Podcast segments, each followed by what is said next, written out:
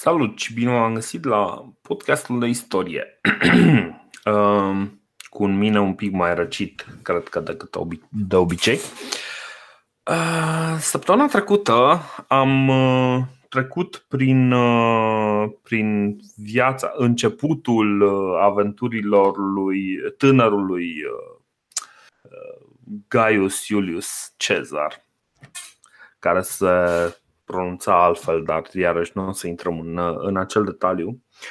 Și mi-am dat seama că din discuția noastră un, un element foarte important uh, a lipsit și poate ar fi bine să, să ne uităm un pic peste, uh, peste cele mai uh, importante momente din, din ce am povestit până acum și să vedem în ce fel uh, corupția și uh, cam, cam cum se fac lucrurile la Roma, de fapt. Uh, pentru că ăsta mi se pare un, uh, un element foarte, foarte important. Citisem, de exemplu, povestește, uh, povestesc toți, de fapt, despre felul în care uh, Uh, despre felul în care Cezar, în momentul în care candidează pentru uh, rolul de Pontifex Maximus sau Maximum, uh, ajunge să să își plătească practic drumul, drumul spre acea poziție importantă din, din statul roman. Problema este că toată lumea făcea același lucru, toată lumea făcea chestia asta și Uh, ce se întâmplă este că suntem acum undeva în jurul lui 63-65 înainte de Hristos. Uh, suntem la vreo 20 de ani, 15 ani după, după ce Sula a reformat uh, întreg sistemul pentru, pentru a face o republică mai puternică, mai sigură pe sine, mai, poate și mai puțin coruptă. Poate. Nu știu dacă asta a fost intenția lui. Ba, cu siguranță asta a fost intenția lui.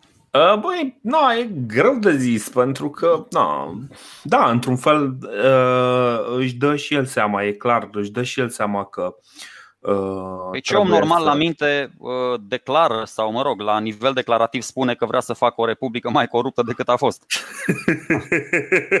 Păi, uite, vezi, la chestia asta nu m-am gândit. Uh, dar în principiu el uh, vine din tabăra exact tabăra care face lucrurile astea, adică e, e un pic foarte complicat să Uh, mm, teoretic, să, optimații sunt mereu văzuți mai, uh, mai nobili, mai nobili și mai imuni la, la corupție. Optimații sunt văzuți mai, mai, mai pe, pe direcția asta. Popularii da. sunt cei care sunt mai ușor coruptibili, sunt cei care aruncă cu mită în stânga și în dreapta, ei sunt cei mai acuzați, ei sunt cu jocurile de culise din spate, ăștia sunt un pic mai uh, rasați așa, teoretic. Asta e imaginea de ansamblu. Exact, exact. Um, mai, sunt, uh, mai sunt câteva detalii pe care cumva le-am scăpat pentru că într-un fel sau altul am cancerit peste un alt personaj foarte important din, uh, din povestea care urmează și anume Cato. L-am pomenit uh, săptămâna trecută când vorbeam despre uh, bine, acum două săptămâni când vorbeam despre conspirația catilinară, dar în afară de faptul că omul are un renume extraordinar, are un nume foarte ușor de recunoscut pentru noi, uh, nu știm, uh, nu știm foarte mult. Așa că ziceam să ne uităm un pic peste, peste ce a însemnat, uh, peste cine este acest Cato și de ce el, e el atât de important și de ce opinia lui contează atât de mult în, în Republică în momentul ăsta. Așa, Marcus Porcius care e de fapt Porcius Cato, uh, numit, uh, numit și Cato cel tânăr sau Cato minor. Uh, este unul din urmașii lui acel Cato de care am mai vorbit când, când era vorba de, de nu, de da, Cartagina. Da, da, e, e stră strănepotul lui. E da. stră strănepotul, exact. Și este unul din. Uh, devine în perioada asta unul din cei mai importanți uh, oameni din uh, Republică. În primul rând, părinții lui mor foarte, când el era foarte tânăr, este îngrijit de uh, unchiul său, care și acesta este omorât uh, când este foarte tânăr. Uh, cum să spun, exact cum, uh, cum ziceai și tu uh, săptămâna trecută, oamenii ăștia sunt mari fix pentru că le-au murit părinții. Și Cato ajunge mm, la o vârstă destul de fragedă să fie practic cap de familie. Bine, el la vârsta la care rămâne chiar fără, uh, fără îngrijitor nu devine cap de familie, însă pentru că era undeva la 4 ani, dar Uh, dar în principiu um, așteaptă practic să, să facă vârsta pentru a putea să intre în, uh, în posesia averii uh, familiei.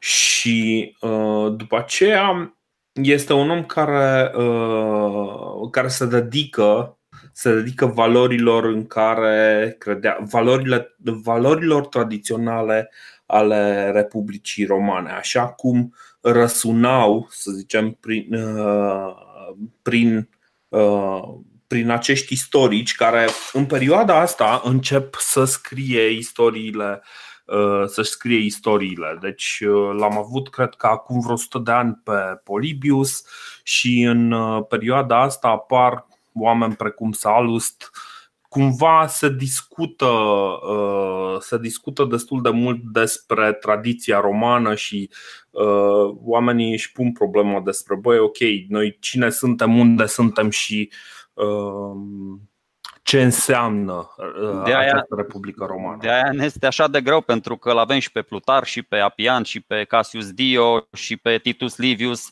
Uh, Cicero scrie despre perioada asta, Suetoniu scrie despre uh, perioada asta. De aia e foarte, foarte greu, dar da, sperăm să putem prezenta de, nu, nu detaliile, chestiile clare și importante, nu toate bârfele, toate glumițele, pentru că o să vedeți, sunt multe superstiții, sunt multe jumătăți de adevăr, Uh, de aia, ideal ar fi cumva să, să ducem uh, discuția cu toate personajele, că asta, asta îmi place foarte mult.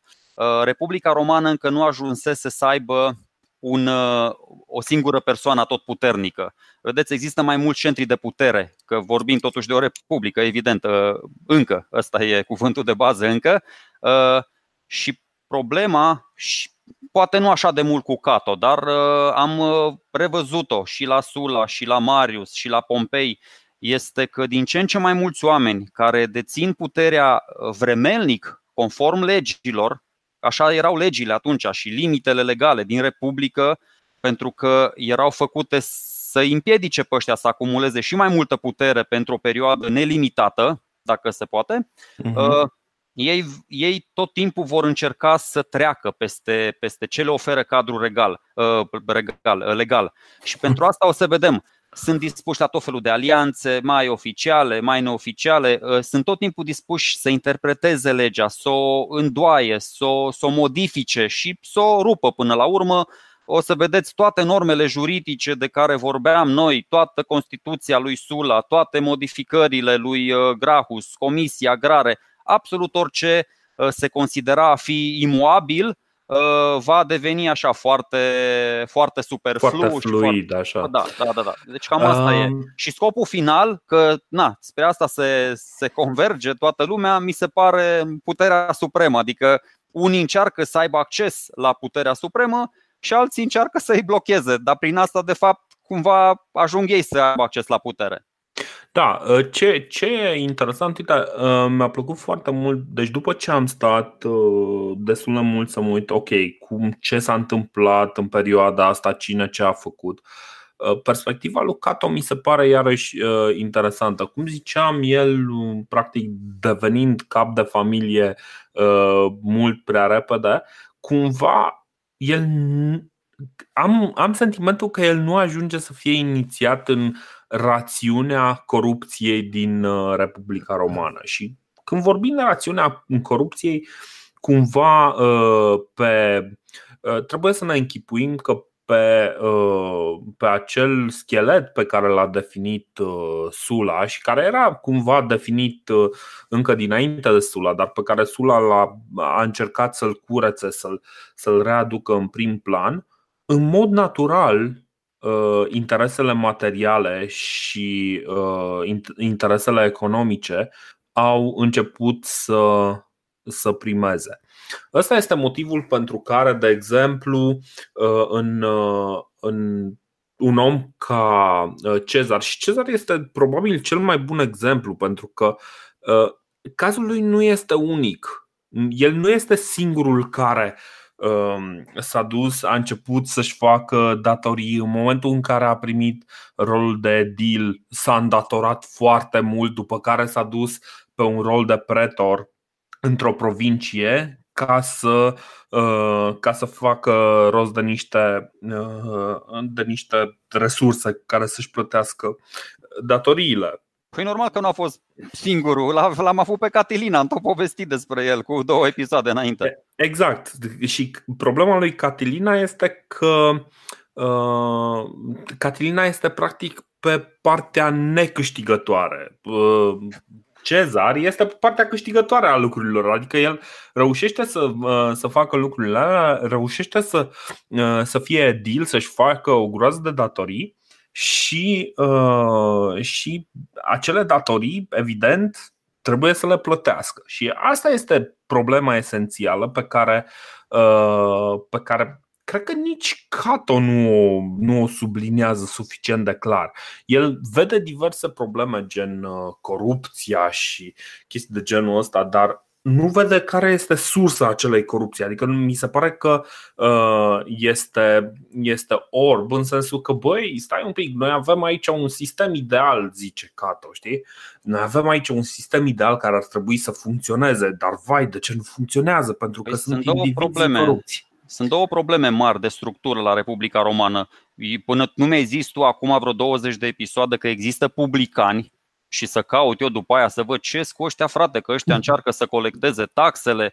Deci Republica Romană, în înțelepciunea ei, nu se ducea să aibă o legătură așa la firul ierbii cu locuitorii ei. Ăia se simțeau complet excluși pentru că ăia nu simțeau că dările lor ajută cumva și uh, incluziunea asta a cetățeanului cu Republica, a provincialului cu Republica. Nu. Ei plăteau practic o taxă de protecție la niște publicani, aveau niște taxe din astea, niște, mhm. nu știu ce să zic, da, chiar o taxe de protecție, ba nu, că mi se părea că sunt cam dur în exprimare. Ăștia se duceau, licitau, ziceau, bă, uite, eu consider că de pe provincia respectivă voi obține vreo 30 de talanți de la om mă duc, dau Republicii 10 talanți și restul de 20 de talanți uh, îmi revin mie. Deci asta mi se pare exact. o, problemă groaznică, deci un, un izvor de corupție uh, uh, important și de inegalitate. Așa, este, este o inegalitate. Uh, și încă o problemă pe care am, am discutat-o, am mai amintit-o, dar o să insist pe ea până mai încolo. Magistraturile în Republica Romană nu erau plătite, nu erau remunerate dacă tu proveneai dintr-o uh, familie bogată și te ruinai candidând o dată de două, de trei ori, o dată la funcția de edil, de două ori la pretor și nu știu, de două ori la consul și picai chestiile astea, gata, erai ura și la gară, te duceai în afara Romei și ți făceai o armată și sperai să-i bați pe ăștia. Și, și de ce era nevoie să, să te corupi? Păi e destul de simplu, pentru că dacă tu veneai și uh, îți, uh, îți permiteai să intri în uh, cursa asta fără să îți plătești drumul uh, acolo, practic nimeni nu se mai uita la tine. Nu, nu, aveai, avea nu, nu avea cine să-ți plătească acea campanie electorală, nu exista o chestie unde să zici, da, da, oricine poate să candideze. Nu, lucrurile nu sunt așa. În momentul în care, uh, de exemplu, uh, Cezar ajunge edil da? El uh, trebuie să facă toate acele lucruri, toate, toate, acele, uh, toate acele festivități pe care le organizează, trebuie să le facă din buzunarul propriu. Uh, teoretic, el împreună cu colegul lui de, de edil, pentru că postul de edil erau de fapt doi oameni în, uh, în același timp la fel ca la consuli. Știi? Erau uh, doi edili, doi consuli. Teoretic, uh, teoretic, și aici ăsta este Suetonius care ne zice că mm, atât de, atât de bine a reușit să speculeze uh, situația lui, încât lumea pur și simplu a uitat că există un al doilea edil și toată lumea și-l, uh, și-l amintea ca edil pe Uh, pe Cezar, care a dat cele mai mari jocuri cu gladiatori, atât de mari încât uh, senatul s-a speriat pentru că aveau prea mulți gladiatori în, uh, în cetate și au zis nu, nu, nu, nu, că ăsta își face armată. Și acum deși, deși vine, vine să știi că celălalt edil pe care îl cheamă Calpurnius Bibulus, Marcus Calpurnius Bibulus, coincidență sau nu, da, o să vedem de ce, o să ne mai întâlnim cu numele ăsta, lui se pare nedrept pentru că doar numele lui Cezar este amintit uh, și adulat. El spune că uh, contribuția pentru aceste jocuri, pentru acele uh, distracții, îi se cuvine o apreciere în egală măsură ca celui Tedil, adică contribuția lui e la fel de, de însemnată. Și tind să-i dau dreptate, doar că na, avea un PR mai bun Cezar, ce să zic. Exact. Și uh, aici se întâmplă ceva interesant și o să, uh, o să revenim un pic deci, la, ce, la ce spuneam eu. Eu cred că Cato nu a fost inițiat în natura umană a acestor uh, a, a acestei rațiuni. De ce lucrurile sunt așa? Uh, Cato, poate și din cauza că nu prea are foarte mult uh, ghidaj din, uh, din familie, un părinte care să-i spună, băi, faci lucrurile așa, nu știu ce, ia lucrurile foarte literal, ci înainte de fiecare în, înainte de fiecare magistratură pe care o obține, studiază foarte mult. Este, este genul care se duce și spune ok, rolul ăsta trebuie să facă așa, trebuie... el din prima zi este tocilarul care știe exact ce și cum trebuie să facă. Ăsta este motivul pentru care, de exemplu, în momentul în care uh, e vorba să manifeste uh, o anumită uh, o anumită înclinare spre o tabără sau alta în războiul civil, automat îl, uh, Uh, îl urmează pe Sula, chiar dacă era suficient de tânăr cât să nu conteze foarte mult. Uh, fratele lui Chepio sau Cepio um, participă în uh, războiul social. El participa alături de fratele lui, deși era foarte tânăr, în, în acel război social. Um, cumva uh, Cato își formează această impresie despre o republică ideală, așa cum ar trebui ea să funcționeze. Ăsta este motivul pentru care, de exemplu, în zona 65-63 înainte de Hristos, um, Cato își asumă uh, anchetarea unor oameni care s-au îmbogățit în urma proscripțiilor lui Sula. Și aici vedem de ce, de ce lucrurile sunt atât de complicate, pentru că uh, în momentul respectiv el chiar ajunge să, uh, să-l ancheteze pe fiul, uh, pe fiul lui Sula, în timp ce acesta era consul. Și acolo sunt o groază de situații foarte ciudate, însă ce este important este că prin genul ăsta de act, în momentul în care el se apucă să ancheteze toate aceste lucruri, practic el deschide lumii, cetățenilor romani, o imagine despre Republica Romană pe care romanii înșiși o credeau uitată. Bine, dar îl, îl anchetează degeaba pentru că nu putea să-i facă nimic. Consulii sunt, sunt sacrosanți, adică nu știu de ce, de ce l-ancheta. Trebuia să-l ancheteze după ce își termina consulatul, nu în timpul consulatului. Mi se Bine. pare apă de ploaie chestia e, chestia e destul de complicată și bine, nu, nu știu dacă exact are, da. are sens să intrăm în situația aia care păi nu, nu, nu. e foarte încurcată. Înțeleg dar... ce zici, dar să știi că n-a participat la războiul social, nu cred că e imposibil, adică nu știu, avea era, cât era, era tânăr, dar eh, fratesul era, era pe acolo și el a fost copil de trupă, știi, ceva de genul ăsta. Eu m-am apucat să îi citesc uh, viața, uh, viața scrisă de Plutarh și, nu știu, prima chestie apropo de iubirea lui și de alegerea lui pentru, pentru Sula. Uh, la 14 ani, nu știu cine era, unchiul lui parcă sau era cineva din familie care era tutorul său Și ăsta își dădea seama, stai să mă gândesc, 14 ani, el e născut în 95, deci în anul 81. 81 Sula era mare dictator, acolo era la putere. Și ăsta îl întreabă pe tutorele său, bă, dar ă, de ce nu-l omoară pe Sula dacă ăsta e așa de, ah, dacă, dacă e așa un dictator așa de rău?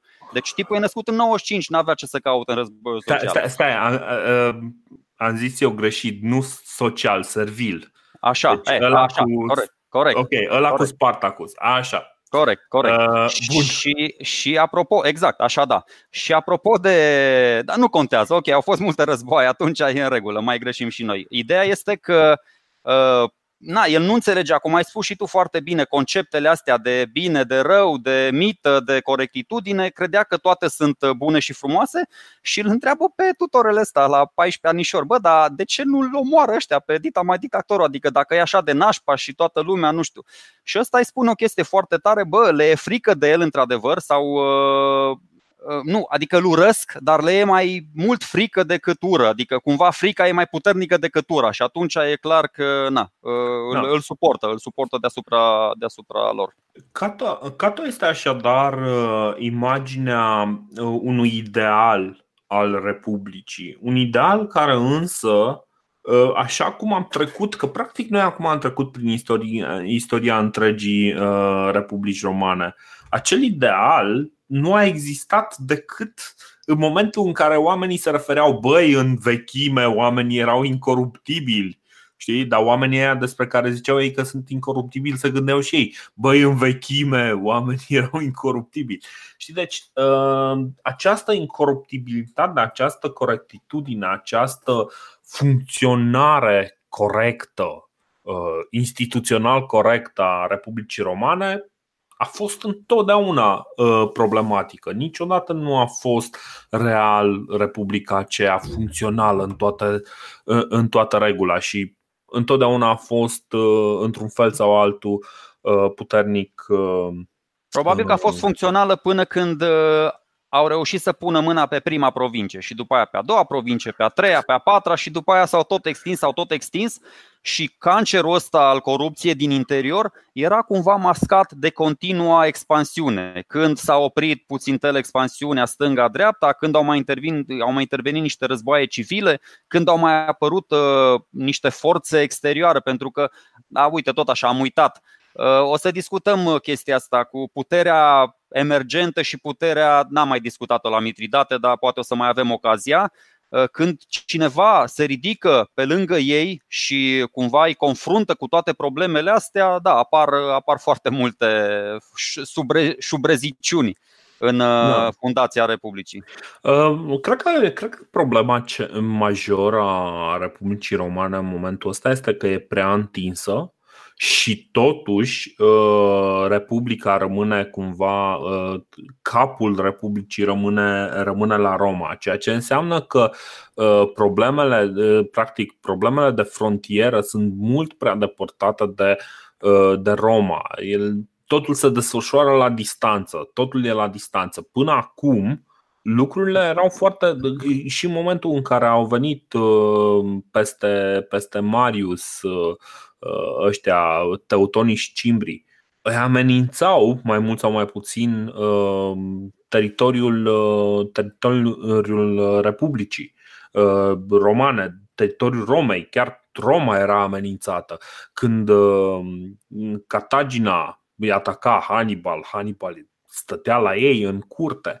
Acum nu mai stă nimeni la ei în curte, ceea ce înseamnă că uh, ei sunt ceva mai relaxați, lucrurile sunt ceva mai relaxate păi, în da. Roma și uh, cumva, ok, e foarte fain că au acești eroi extraordinari, dar da, e, e foarte complicat. Gândește-te puțin că ești proconsul, da, proconsul sau propretor, ești guvernator într-o republică. Te duci acolo, ești stat în stat. Nu are dreptul, ești cetățean roman, ești guvernator într-o, într-o provincie, nu într-o republică, sunt bolovan. Da. Într-o, într-o provincie din est, să zicem, în Bitinia și Pont. Acum tot așa suntem uh, în timpul lui Pompei și Pompei se duce acolo și reorganizează tot prin est, face provincii noi, regate clientelare, toate astea. Uh, vii înapoi după ce stai un an sau doi ani, ai guvernat provincia respectivă, ești cetățean roman, să nu uităm acest detaliu, ăia ce fac? Te găsesc corupt, ești cetățean roman, n-au voie să te ucidă și te trimit în exil înapoi în provincia de unde ai venit, unde ești tatăl lor. Deci între noi fie vorba, mie nici măcar nu mi se pare o pedeapsă cruntă asta cu exilul. Din potrivă, bă, care e faza? Adică eu cred că în afara Republicii Romane, în provinciile romane, speranța de viață cred că era cu vreo 10 ani mai mare decât la Roma, că în Roma se murea pe capete, nu știu. Băi, acolo... nu, știu, nu știu sigur, dar cred totuși că până la urmă Mm, lucrurile sunt mult diferite. Adică vorbim de o cetate care are undeva la un, un milion, un milion și jumătate de oameni față de mm, restul lumii care erau toți jucau la copii practic, știi? Deci Păi da, măi, diferența dintre București și Sălaj și, ba, și Zalău da, și da, Maramureș. Da, da. Și, da. Bine, deci e clar că pentru unii lucrurile astea sunt, uh, sunt foarte ok, numai că în momentul în care uh, e exilat, probabil că rămâne și fără Uh, și fără niște privilegii. Păi Acum, păi da, okay, e o altă da. chestie. În circuitul ăsta pe care l-ai spus tu, un element foarte important este faptul că oamenii ăștia ajung să guverneze o provincie după ce au trecut printr-un număr de uh, magistraturi în care aproape automat oamenii ăștia își fac datorii. Și asta este de fapt problema, că până la urmă să ne gândim așa. Uh, Cezar este edil, da? Ce face Cezar în, la finalul uh, anului lui uh, ca edil. Primul lucru pe care îl face este să se uită, bă, zice, ok, eu după rolul ăsta de edil o să primesc uh, o, un rol de guvernator. Încă nu, undeva, încă nu, încă nu. După, încă pretor, nu. după pretor primești guvernator. Așa, când, stai, stai un pic, după pretor, da, ok. Uh, povestește, uh, povestește asta uh, Sotonios, Sotonios povestea uh, că se uită către unde și-ar dori el să ajungă. Și uh, uitându-se pe hartă, vede că uh, în Egipt sunt probleme majore, avea loc o revoltă contra, uh, contra unui, uh, nu mai știu ce erau, erau regi regi, cred că erau, contra uh, regelui din uh, dinastia Ptolomeică. Uh, are loc uh, revolta asta și își dorește un, uh, un rol în Egipt. Cumva, probabil, nu neapărat ca, uh, ca guvernator, dar ca administrat sau ca ambasador al Romei, nu știu exact. Evident, gândul lui fiind că, uite, aici dacă merg, reușesc să strâng vreo 1000-2000 de oameni, cu ăștia 1000-2000 de oameni reușesc să-mi fac o armată, cu armata asta reușesc să aduc uh, o nouă uh, bucată de pământ în, uh, sub controlul Romei și cu chestia asta primesc un triumf. După un triumf primesc un consulat și după consulat vin banii ăia adevărați cu care pot în sfârșit să îmi plătesc datoriile. Pentru că la sfârșitul uh, mandatului lui de edil este atât de îndatorat încât spune că uh, are nevoie de vreo 12 milioane de sesterți numai ca să uh, rămână cu absolut nimic pe numele lui. Știi? Ceva de genul ăsta. Deci este atât de îndatorat încât lucrurile merg merg foarte, foarte. Deci este cumva vital pentru el să ajungă într-o poziție de unde să poată să înceapă să facă bani. Primele magistraturi, într-adevăr, sunt fără bani. Plutar ne și spune ce datorii avea ăsta înainte de a intra în viața publică, dar avea 1300 de talanți înainte de a fi, nu știu, și curator al viei Apia, înainte să fie edil. După mhm. aia s-a mai îndatorat, dar într-adevăr, doar din cele două posturi de pro-pretor adică de guvernator al unei republici și după aceea din proconsul, adică alt guvernator al republicii. Când ne auziți pe noi spunând, deci și propretor și proconsul înseamnă că ești guvernator al acelei, al acelei uh, provincii, nu republici, doamne, doamne. Uh, bine, deci cumva uh, există niște responsabilități și niște puteri extinse pentru proconsul. De exemplu, în momentul în care este trimis în, în Spania, pentru că în cele din urmă este trimis în Spania. Ehm, aparent, unii autori spun că ar fi fost trimis acolo cu puteri proconsulare. Uh, ce înseamnă asta? Înseamnă că uh, ca și consul, uh, mă rog, ca cu puteri proconsulare, aia înseamnă că poate să controleze legiuni sau poate chiar să și recruteze legiuni, cred. Dar, ceea ce a și făcut. Ceea ce a și făcut. Ceea ce a și, a și făcut. Și parcă am povestit, nu? Că s-a dus mm. în, în Spania și în Spania evident, uh, s-a gândit numai la binele, uh, la binele cetățenilor uh, iberici, da? că erau până la urmă triburi iberice și primul lucru a fost să se ia la bătaie cu vreo două triburi, vreo două triburi iberice. Și acum vine partea foarte interesantă. Legiunile urlă, mă rog, după ce reușește să subjuge încă vreo două triburi iberice, Uh, legiunile îl aclamă ca uh, imperator. Și aici este iarăși acel ciclu pe care Cato probabil că nu îl vede uh, că e corupt. Evident că poate că victoria lui, lui Cezar în Iberia nu este chiar atât de interesantă, nu e chiar atât de importantă. Mm, Dar... Bă, a, a extins granițele Republicii, a fost a aclamat ca imperator, deci se califică până la urmă la. Asta da. Na, se califică a, pentru un triumf. Asta da, dar știi cum e? Entuziasmul ăla, că până la urmă faptul că este aclamat ca imperator înseamnă că legiunile îi recunosc niște merite militare extraordinare. Bine, eu am mai zis nu chestia asta dacă... și la Pompei. E o chestie super subiectivă. Poate ai niște da, exact.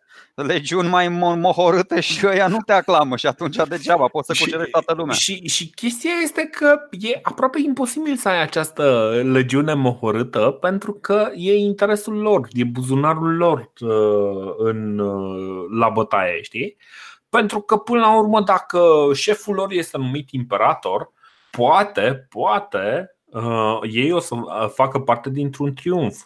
Și în momentul Tocmai. în care o să facă parte dintr-un triumf, chiar gloria individuală a individului o să uh, o să crească, nu? Fiecare are un interes în plus. Tocmai de aia o să vezi în istoria rom- romană și în fastii triumfale, acolo o să găsești sute de triumfuri, pentru că, într-adevăr, soldații își doreau la fel de mult ca generalul lor triumfător să serbeze un triumf și atunci, bă, ok, o facem așa, jumii-juma.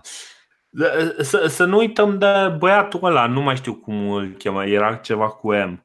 Uh, care s-a dus, a luat bătaie în, uh, în al doilea război mitridatic și s-a întors. Uh, Murena, Murena, da. Murena, așa.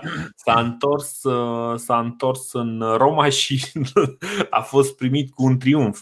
Adică e clar că în momentul ăsta triumful este doar o cale pentru a-ți pune situația financiară. Bă, știu, e, e foarte bună gluma și am glumit și eu pe tema asta, dar am mai citit un piculeț. Murena a fost uh, instrumental în uh, bătăliile din anul 86 și 85 ale lui Sula. Deci fără Murena, Sula recunoaște ci că, că nu ar fi câștigat nici la Orhomenes, nici la Cheronea și atunci cumva uh, triumful l-a dat mai mult pentru ce a făcut în primul război mitridatic, nu pentru ce a făcut în al doilea, că în al doilea n-a făcut nimic. Posibil, posibil, dar e, e, un pic, uh, e un pic cam ciudat, știi, pentru că Murena, el însuși, cu numele de general, practic el n-a avut uh, conducerea asta supremă decât în momentul în care a fost în al doilea război mitridatic. Știi? Aici, nu, dar cine suntem noi să ne batem cu romanii în reguli? Că până la urmă ei s-au uitat pe reguli și le-a ieșit că așa trebuie și atunci i-au dat un, uh, uh, un triumf lui Murena. Ideea, bun, ideea este că uh, în cele din urmă uh, Cezar se întoarce în Roma și Roma vrea să-l, să-l primească cu un triumf.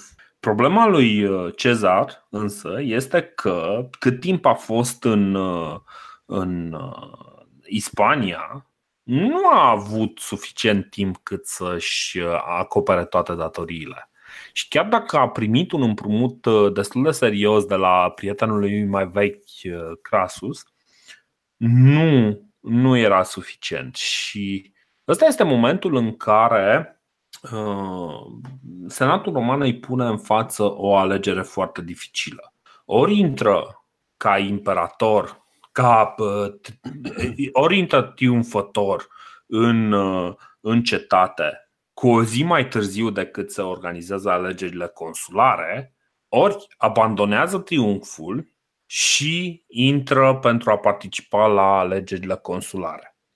Nu este prima oară când, când se întâmplă chestia asta.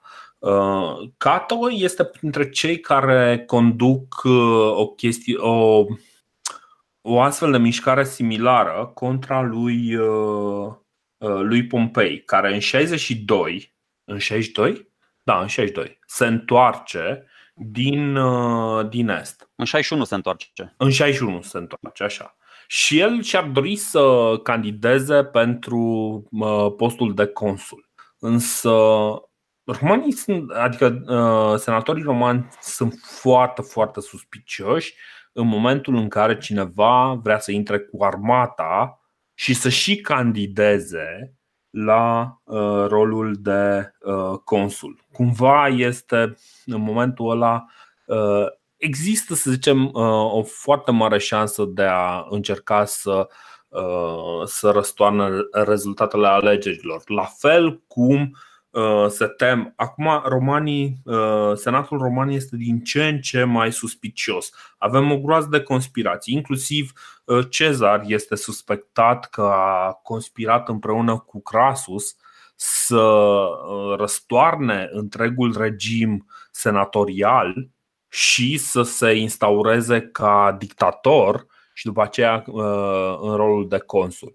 Și senatorii sunt din ce în ce mai, uh, mai speriați în momentul în care des, uh, descoperă conspirații precum conspirația catilinară, sunt din ce în ce mai speriați pentru propria lor uh, uh, propria lor um, putere până la urmă, propriul lor acces la putere. Să știi că senatorii s-ar putea să aibă un argument foarte solid, adică uh, Vine Cezar, Cezar oricum face o țigănie uh, imensă. El primește o dispensă de la Senat să candideze uh, în, pentru funcția de consul cu vreo 2 ani mai repede.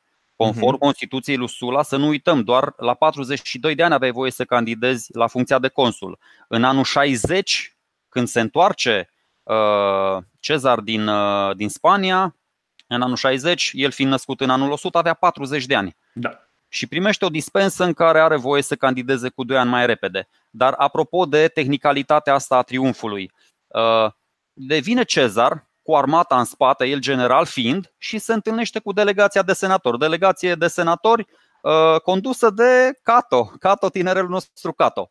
Și le spune, bă, uite, am îndeplinit până acum toate condițiile, că noi am mai discutat de condițiile triumfului și vreau uh-huh. să intru în Roma uh, din postura de general triumfător.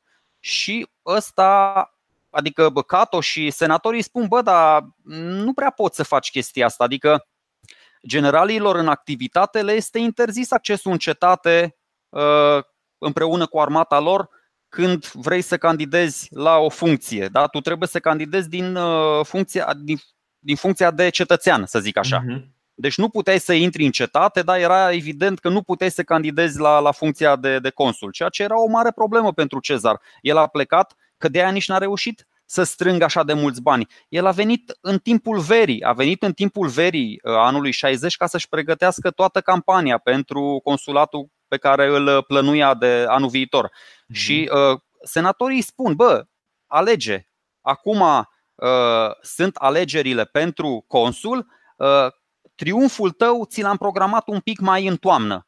Și aici Cezar e foarte tare, că de aia schimbă un pic regulile. Noi am mai spus că triumful era gloria supremă în Roma. Ei bine, ce face Cezar?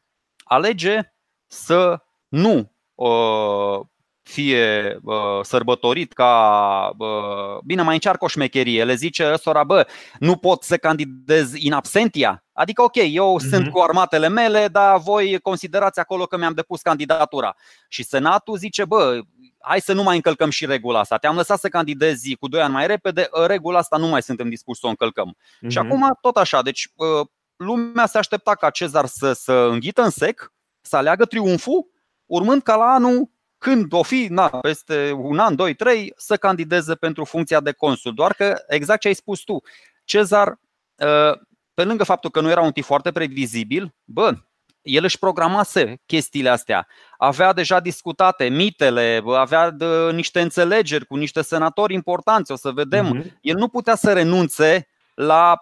Dacă el pierdea anul ăsta dacă pierdea această magistratură anul ăsta, era scos din, din viața publică categoric. Așa că a ales să renunțe la triumf și să candideze la consul. La problema, problema majoră a lui Cezar este, cum am spus, cât timp uh, el era, uh, avea o magistratură, uh, era cât de cât acoperit de lege. El era protejat de lege. Avea um, ceea ce am spune noi că ar fi imunitate parlamentară, dar nu e genul de imunitate parlamentară ca de la noi.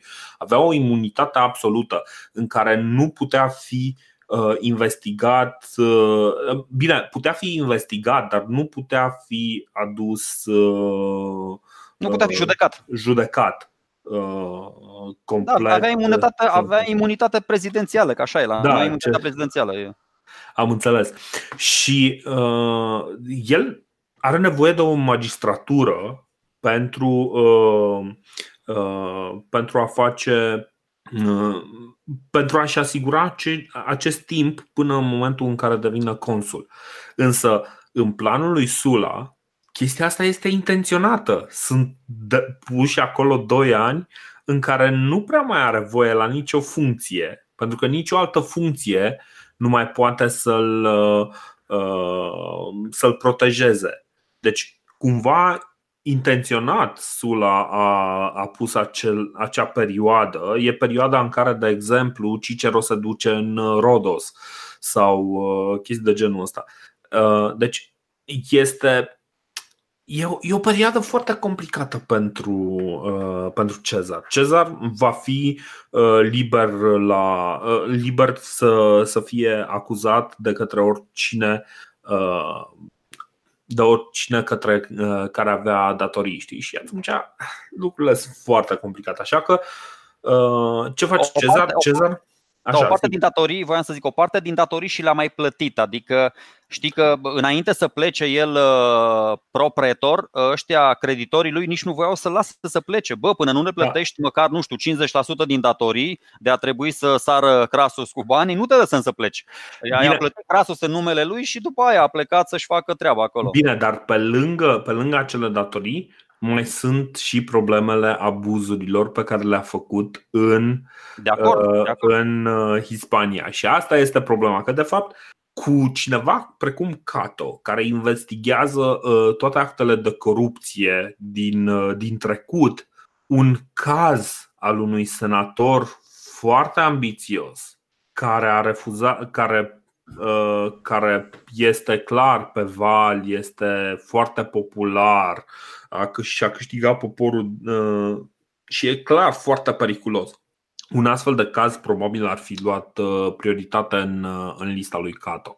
Și Cato se opune foarte puternic ca, ca Cezar să primească acea imunitate. Și e ceva de genul ok.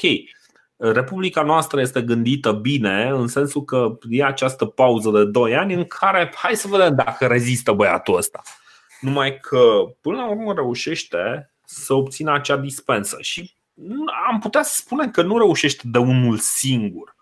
Că el, fiind plecat, nu prea are influență. Însă știm doi oameni, uh, sau poate chiar trei, care ar avea genul acela de influență în uh, Republica Romană în acest moment.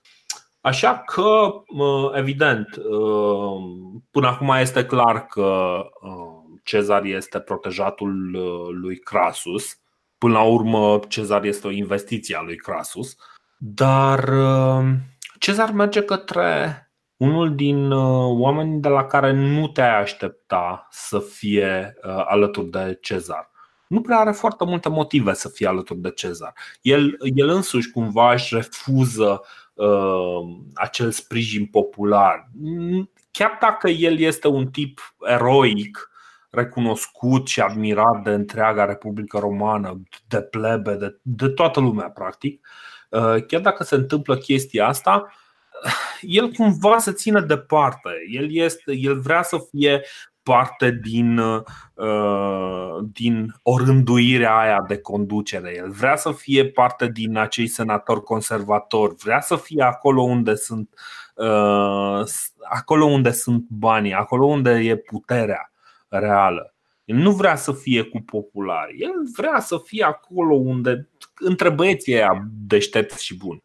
Pompei este ăsta, el în momentul în care, de exemplu, îi se pune ok, poți să candidezi ca consul sau poți să iei un triumf.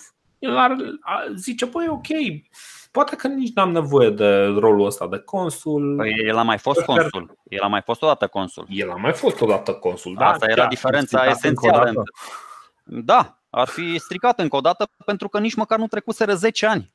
61-70 era la limit acolo, trebuiau să treacă și 10 ani. Da. Uh, uite, din punctul ăsta de vedere, eu îl admir pe, pe Pompei, pentru că el s-a întors din Est, unde era tratat ca un rege. Uh, mă rog, a sărbătorit și triumful ăsta era, vine aici Uh, cumva în fața Senatului și îl tratează ăștia ca orice muritor de rând. L-au tot dus cu zăhărelul. Bă, poate ți aprobăm. De ăsta a ratificat o mie de acte, de tratate, a încheiat uh, da, păci, a, a organizat provincii pe acolo, a făcut patru noi provincii, două regate clientelare. Mă rog, o să ajungem un pic acolo, unesc, poate o să povestim și chestiile astea, dar uh, ideea este uh, nici măcar nu știu acum cum să cuantific nivelul conflictului dintre Cezar și Senat, care a refuzat deja un conflict, uh, un conflict, un triumf, scuze, și conflictul dintre Pompei și Senat, care până acum i-a refuzat uh, în proprieteria soldaților uh, toate actele astea semnate de el în campania din Est. Adică știu că sunt unele surse care îl văd pe Cezar, capul acestei mișcări, și altele care îl văd pe Pompei că s-ar fi dus spre Cezar. Deci nu, da, nu știm acum. Da, da e, e neclar.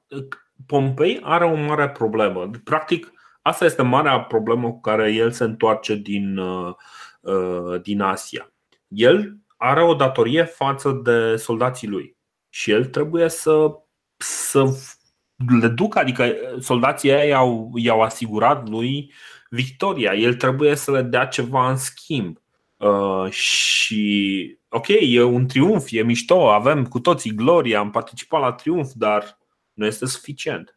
Și practic asta este, asta uh, este motivul pentru care Pompei, probabil, cine știe, îl caută pe cineva care să-i asigure, uh, care să-i asigure trecerea pe acolo. Mm, Pompei reliefează cel mai bine, de fapt, cum funcționează uh, lucrurile în Senat, cum, cum funcționează lucrurile în Republică, pentru că și atunci când nu vorbim de corupție, Uh, și de, nu știu, chestii din astea ilegale, băi, și atunci Pompei, uite ce se întâmplă. Deci, apropo de uh, da, un, un mic uh, episod din viața lui Pompei, ca să uh-huh. vedem exact cu cât de, cât de stupid e configurată uh, Republica asta. El se întoarce în, în 61, dar nu se întoarce ca Sula, nu intră cu, cu legiunile în, uh, în oraș.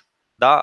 Senatorii uh-huh. se temeau un pic, bă, poate va face ăsta încă o chestie, da, gen uh, Sina, gen Sula. Uh, le lasă la vatră pe toate și merge civilizat în Senat. Merge ca un, ciplu, un simplu cetățean și le spune ăstora, bă, confirmați și mie, ratificați-mi toate înțelegerile pe care eu le-am făcut în Est cu acordul vostru, pentru că voi m-ați trimis acolo, da, Lex Manilia, puteam să declar război, Lex toate astea, da? Și atunci cum ai spus și tu, ca orice general corect care a slujit cum se cuvine Republica, uh, voia să îi răsplătească pe soldații lui cu niște pământ, adică să-i colonizeze undeva, că așa era și obiceiul, așa era și legea. Și vezi tu, Pompei un pic naiv să zic așa, pentru că el s-a mai ciondănit cu Senatul de cel puțin două ori, mi-amintesc eu, odată prin 75 când pentru a-l ține uh, departe de Roma Luculu și senatorii au mai dat niște legiuni ca să nu ia bătaie de la Sertorius, deci atunci l-au ajutat. După aceea uh, a venit din Spania și tot uh, da, făcea ture în jurul cetății cu Crasus, cu legiunile lor, până i-a convins pe ăștia să, să-i accepte, să accepte uh, consulatul. Deci uh-huh. el știa puțin cu cine are de-a face și cu toate astea s-a dus acolo ca mielul la tăiere, bă, aprobați-mi și mie nu știu ce prostii. Ei bine, senatorii când au văzut că ăsta nu mai are nicio armată pe lângă el, L-au pus în lista, da, l-au pus în lista de așteptare, nu știu ce, Și da, ok, hai, hai, hai că să rezolvăm noi problemele. Până poate nu mai e cazul. Însă Pompei totuși încearcă să țină de cuvânt față de legiunile sale și încearcă să găsească o soluție. Și soluția în momentul ăsta este unul din uh, acești uh, senatori care are sprijin popular și este foarte probabil să facă exact acel lucru pe care, uh, pe care și-l dorea el pentru, pentru legiunile sale. Încă un, încă un detaliu, e cel mai important.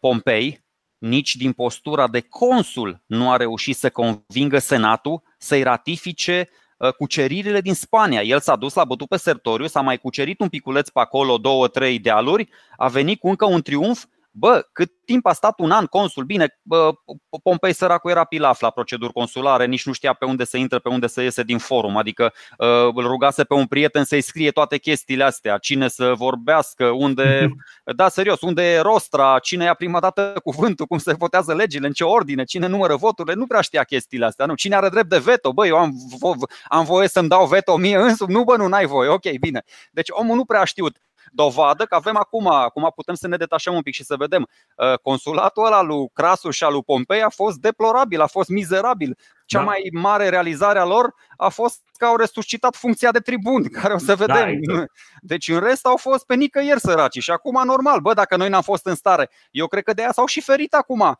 Că mă și gândeam, bă, dar de ce câtă vreme Pompei a fost în Est, Crasus nu a preluat frâiele Republicii. Păi nu prea era foarte priceput la chestia asta. Prefera să aibă niște interpuși acolo, prefera să fie omul din umbră și să-i gestioneze pe aia, să-i, să-i mai ungă cu niște bănuți.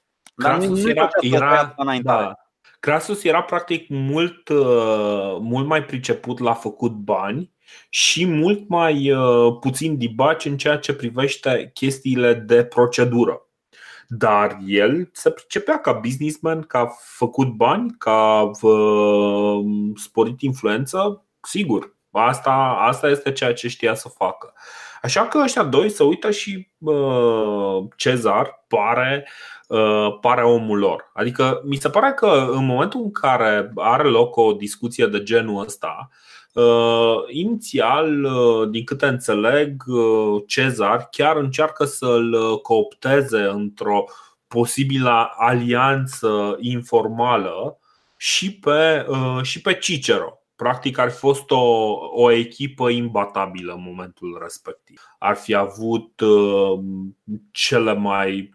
practic, vedetele, vedetele Republicii Romane în uh, momentul respectiv ar fi fost toți, uh, toți împreună. Însă Cicero refuză cumva uh, el însuși uh, înțelegând ceva mai bine care, care a fost greșeala lui în, în finalul conspirației catilinare. Așa că această echipă informală, pe care mai târziu istoricii au numit-o triumvirat, dar trebuie triumvirat vine practic trium 3 și vir, bărbați. Știi, e ceva de genul alianța celor trei bărbați, ceva de genul ăsta, știi? Adică bărbați în sensul de bărbați puternici, știi? Și asta este o alianță informală. Noi spunem triumvirat, nimeni pe atunci nu i-a spus triumvirat, nici măcar nu prea știau că există o asemenea, o asemenea alianță. Uh, dar este clar că uh, Cezar reușește cumva să-și aranjeze uh, lucrurile în așa fel încât să aibă practic prioritate la câștigat la câștigatul poziției de consul. Și ăsta este un aspect foarte important pentru că e clar că în momentul în care refuză un triumf, Cezar știe ce face. Nu, nu, nu intră naiv în uh, situația asta, știe ce face, e pregătit pentru ceea ce va urma, știe ce face și, uh, uh, și e implicat 100% în chestia asta, pentru că în cele din urmă supraviețuirea lui fizică, reală, depinde de ceea ce se va întâmpla mai departe. Categoric, categoric, de aia spuneam, Pompei a fost un pic naiv dar Cezar are calculat uh, pas cu pas, deci nu se bazează doar pe Crasus, se mai bazează pe încă unul, mai tocmește pe unul, uh, Luceius, mai da. Tocmește un senator din ăsta, aproape anonim, dar doritor, mă rog, așa, fără carismă, bogat, respectat pe acolo, voia și el să vadă cum e să fie consul. Și ăsta, practic, a finanțat toată campania, a finanțat campania pentru amândoi, a mituit bine familiile votanților, toate uh, gensurile, toate uh, triburile de pe acolo care votau și Cezar era cu papagalul, era cu discursurile, era cu convingerea și mobilizarea oamenilor pentru că el era un popular. Uh-huh. Încă un motiv pentru care Cezar a ales uh, alianța asta la vedere, de, da, asta e o alianță la vedere cu Lucerius, celelalte sunt așa mai, mai în umbră. Uh, așa cum ai spus și tu, este și pentru că uh, Luceius era un bun prieten cu, cu Cicero. Uh-huh. Cezar îl respecta foarte mult pe Cicero pentru că, să ne gândim puțin teoretic, Cicero îl cam salvase de la moarte în anul 63 în timpul conspirației catilinare, după ce a replicat lui Cato, bă, lasă-l pe ăsta că a făcut tot ce era omenește posibil, mă rog, asta e, să nu-l uh, considerăm uh, culpabil, am ucis deja niște cetățeni romani, haide să-l, să-l iertăm și pe ăsta, cum l-a iertat și Sula mai, mai de mult, mai, da. mai scapă o dată de, de moarte. Și atunci Uh, dar e clar că, vezi, inteligență, uh, Cicero avea acces la, la un alt tip de electorat, da, mai eleva, mai cu filozofii, putea să convingă alți senatori, putea să convingă familiile acestora, da, avea viziunea asta republicană, intransigentă, ceea ce l-a și făcut până la urmă să nu se înhăiteze cu ăștia trei care acum o să fiu rău, dar o să vezi că își urmează mult mai mult interesul propriu, că așa era atunci, decât Absolut. binele, binele Republicii. Adică, na, o să, o să vedem puțin tel. Absolut. Uh, deci, ce se întâmplă în anul 60, în, uh, în uh, runda aceasta de alegeri, este atât de deșanțat în materie de, de corupție, încât foarte mulți ajung să numească anul 60 sfârșitul Republicii, de drept.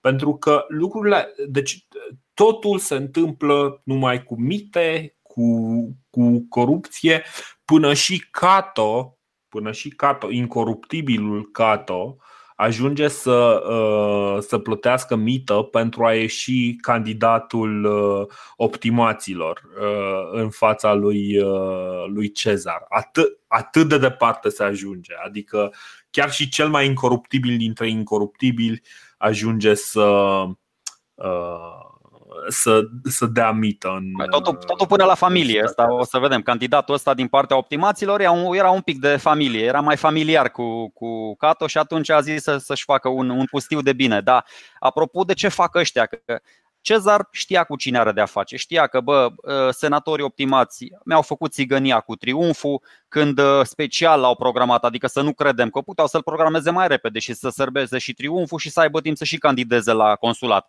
dar l-au, ă, l-au amânat intenționat. Au mai făcut o țigănie chiar înainte de terminarea alegerilor, când era evident că Cezar va avea cele mai multe voturi și urmau după aceea, mă rog, Bibulus, că acum îl deconspir și pe ăsta, dar fostul coleg edilar al lui Cezar și, uh, și Luceius, ceilalți doi. Uh, cu, uite, aici era o chestie faină, aici era o chestie corectă. Uh, alocarea uh, provinciilor, consulilor, se făcea uh, chiar la începutul mandatului, pentru a nu și le al, uh, aloca ăștia în timpul mandatului pe cele mai bune. Uh-huh. Și atunci ă, ce fac ăștia optimații? Fac o mizerie, nu s-a mai întâmplat până acum în Republică. în loc să dea consulilor, următorii consuli, zicea, bă, ok, Cezar iese, că vedem cum votează, mai urmează ăștia până cu un vot mâine, e clar că ăsta e, a ieșit deja, deja consul. Și nu-l trimit într-o, într-o provincie, este genial, îi dau un mandat prin care îl trimit să asaneze mlaștini, să culeagă mere pădurețe, vă vorbesc serios, să, să toaleteze copacii, să arate, zic, zic, bă, ă, regiunea noastră rustică arată nașpa. Și te duci tu prin ă, satele Italiei și le faci așa cumva atractive pentru turiști. Ce mai atâta decadență, le faci acolo. Deci vorbesc serios. Deci chestia asta o să-l urmărească pe Cezar și o să zică, bă, vă bate joc de mine, adică era cam umilitor, era sub demnitatea unui consul să trimite mă frate, guvernator într-o provincie, să o ridic pe aia, nu mă trimiți aici în jurul Romei să, nu știu, să tai niște... Să fie grădinar niște coceni acolo, da, să tai. Uh, deși o să vezi că era foarte bună și chestia asta, pentru că multe, multe latifundii, multe mega plantații începuseră să aibă din ce în ce mai, mai multe uh, spații din astea lăsate pârloagă, ceea ce era cam trist pentru agricultura romană. Bine, cumva acolo, să nu uităm că acolo este locul unde vedea chiar și Tiberius Grahus problemele pentru Republica Romană, dar deja, deja suntem la o, aproape 100 de ani distanță și răul a fost făcut. Bă, nu chiar 100, cred. vreo, stai, 60, 103, vreo 70. 70, 70, 70. Da, da. Dar suntem, suntem pe acolo pe aproape și lucrurile sunt, uh, sunt totuși uh, într-o situație. Deci după 70 de ani, problemele pe care le vedea uh, Tiberius Gracchus atunci, acum sunt mult, mult adâncite și rezultatele mult uh, Uh, deci, mult mai complicat. Sunt atât de multe detalii, sunt atât de multe tabere, sunt atât de multe uh, chestii, sunt atât de multe uh, norme juridice încălcate în perioada asta, anii 60, 59 și în timpul consulatului, o să vedem, încât uh, e foarte greu să să vă explicăm puțin chiar ordinea cronologică a lucrurilor, ce se întâmplă, da. uite, ce face Cato în timp ce Cezar se duce acolo, ce face Pompei, ce face Crasus, sunt atâtea. Mai este uh, uh, ăsta, Luculus, care vine și care are și el un dinte împotriva lui Pompei.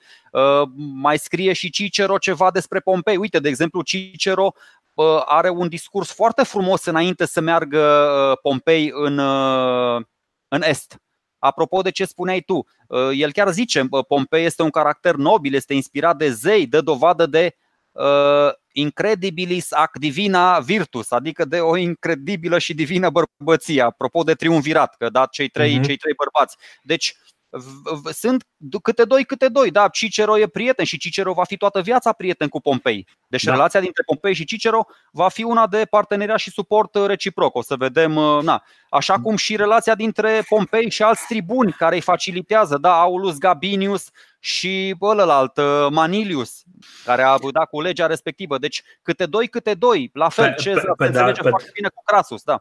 Spune. Cezar ajunge să înțeleagă foarte bine cu Pompei pentru că Pompei se va căsători cu fica lui. Corect, da, am zis asta tura trecută, dar e un detaliu pe care ar trebui să mai punctăm un piculeț. Păi, dar știi ce spuneai tu acum, că acum mă, mă umflu un pic în pene. Băi, ce mult se urăsc Pompei cu Crasus, niciodată nu o să poată să facă o chestie împreună. Băi, ia, bă, strada aia cu ura e, cred că după, după strada cu interesul reciproc, da? Până să ajungi la ură, exact. băi, Ok, ia să iau pe prima stradă la dreapta, păi nu. că mai mult asta. Acum, la drept vorbind, uh, tânărul Crasus îl, îl uh, urăște pe, pe tânărul Pompei. Nu știu dacă chestia asta este adevărată despre oamenii, despre adulții Crasus și Pompei. Dar tine, tânărul Crasus în mod sigur este, uh, este foarte, foarte, foarte invidios pe Să știi că dacă stai și te uh, gândești bine, Pompei. și asta făceam, m-am stat și m-am gândit bine, sunt foarte multe asemănări între, cel puțin la maturitate. Ok, e bună delimitarea asta pe care o faci tu. Oamenii ăștia la 30 de ani, oamenii ăștia la 40, la 40 de ani. La 40-45, da. Da.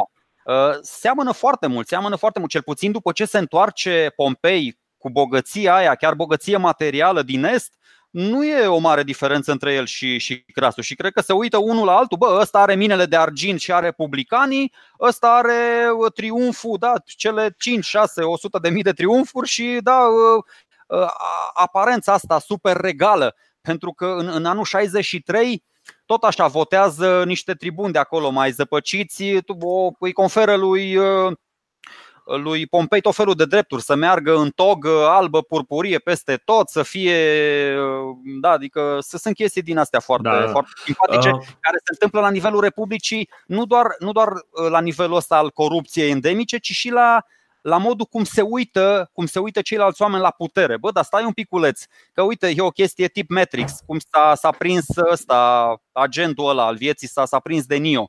Bă, ăștia uh-huh. se mhm. duc în, în Est, și în loc să reformeze Estul după imaginea Romei, o să transforme Roma după imaginea monarhului uh, suprem din, din Est. Exact asta și, și, și într-un fel asta ne amintește de Cato cel bătrân care se plângea fix de, fix de greci și de faptul că grecii slăbesc caracterul roman. Uh, Cato cel bătrân, nu cel tânăr. Mâncând cel când le e foame. Nu... Mâncând când le e foame, e exact. Exact, exact. Ăla e Cicer.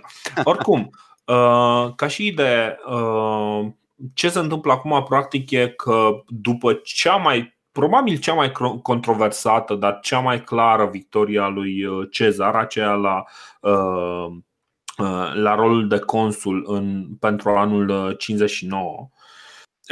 Practic, Cezar este numit consul împreună cu Bibulus pentru acest an, pentru anul 59. Cezar are deja o agendă gata făcută. Dar Bibulus, în schimb, are o singură agendă. Împiedică-l pe Cezar. Și asta, este, și asta cred eu că este problema majoră. Pentru că, până la urmă, ăsta este, ăsta este maximul de corupție. Practic, Cezar, ca să ajungă pe rolul de consul în anul 59 înainte de Hristos, a trebuit să mituiască, să mituiască, să mituiască. A mituit uh, plebea cu jocuri uh, spectaculoase când era edil, uh, a reușit, a, a împilat Spania ulterior ca să scoată o parte din banii aia pe care îi datora, s-a împrumutat de alți bani, a plătit din nou populația ca să-și amintească cine este el și ca să-și amintească că băi, voi trebuie să-l votați pe Cezar Practic ăsta este maximul. Dar uh, în momentul ăsta trebuie să uh, facă Cezar trebuie să-și ducă la capăt programul de mită și practic să plătească și mita că, practic ce a promis către Pompei.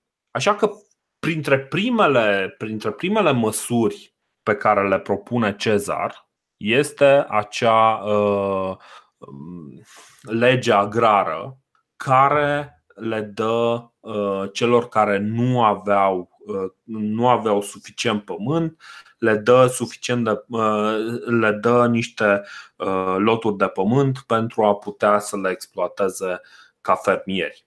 Să știi că eu înțeleg rațiunea unui comportament ușor nenobil în, în ascensiunea ta către putere, către vârful piramidei dar nu o mai înțeleg atunci când ai ajuns deja în vârful piramidei. Ori ceea ce vom observa, sau cel puțin ceea ce observ eu la Cezar, e că nu renunță la aceste obiceiuri uh, mai extra legale.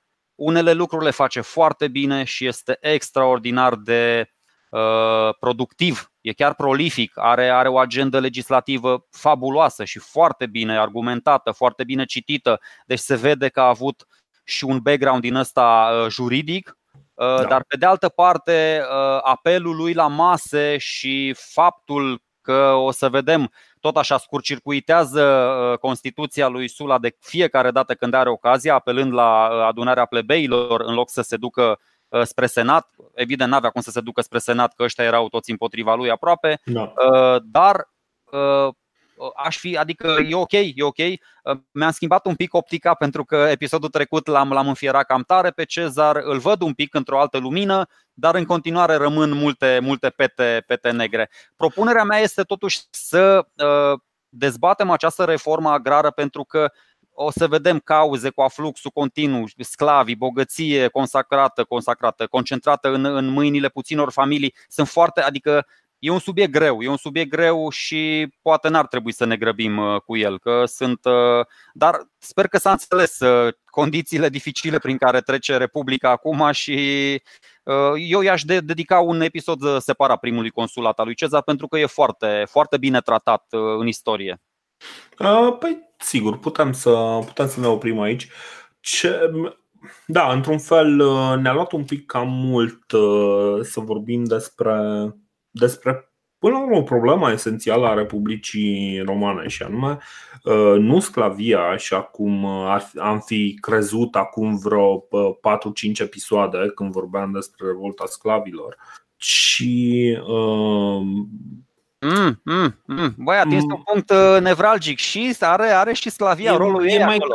Cre, cred că întreg ansamblul economic uh, este de fapt problema. Sclavia dacă este doar o parte. N-am mai, vorbit, n-am mai vorbit de reforma asta. Bine, agrară. dacă n-ar fi Sclavia, nu am mai vorbit nici de capacitatea Romei, nici de capacitatea Romei de a ține centrul, uh, centrul Mediteranei, practic nu ar mai fi capabil, nu ar mai avea forța, uh, forța materială pentru, pentru a face față unui uh, tiran foarte bine organizat precum Mitridate.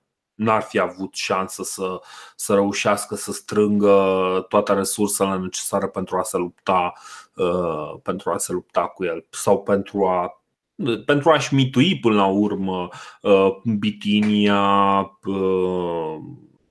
cum zice, Capadocia și toate, toate aceste dregate n-ar fi putut poate să țină Cilicia și tot așa, știi? Adică Evident că este foarte reconfortant ca atunci când tu pleci de acasă să știi că îți funcționează gospodăria, că ai pe cineva care se ocupă de toate exact. astea. Da, deci sclavii într-adevăr au avut uh, rolul lor în, în apanajul ăsta complex al Republicii Romane, indubitabil. Da. Și uh, până la urmă asta este, uh, asta este aspectul uh, cel mai important. Așadar, ok, săptămâna viitoare o să vorbim despre despre primul consulat al lui Cezar. Deja am zis prea multe, deja am zis prea multe, am zis primul, da. e clar că vor fi și altele, deja ne-am deconspirat prea tare. da, da, da, da, deja ne-am dat prea mult în, în stambă. Și uh, da, mai amânăm, uh, mai amânăm uh, un pic. Adică nu amânăm nimic. Mergem înainte. Corect. No, bun, ne auzim săptămâna viitoare. Da, no, bun. Ciao. Salutare.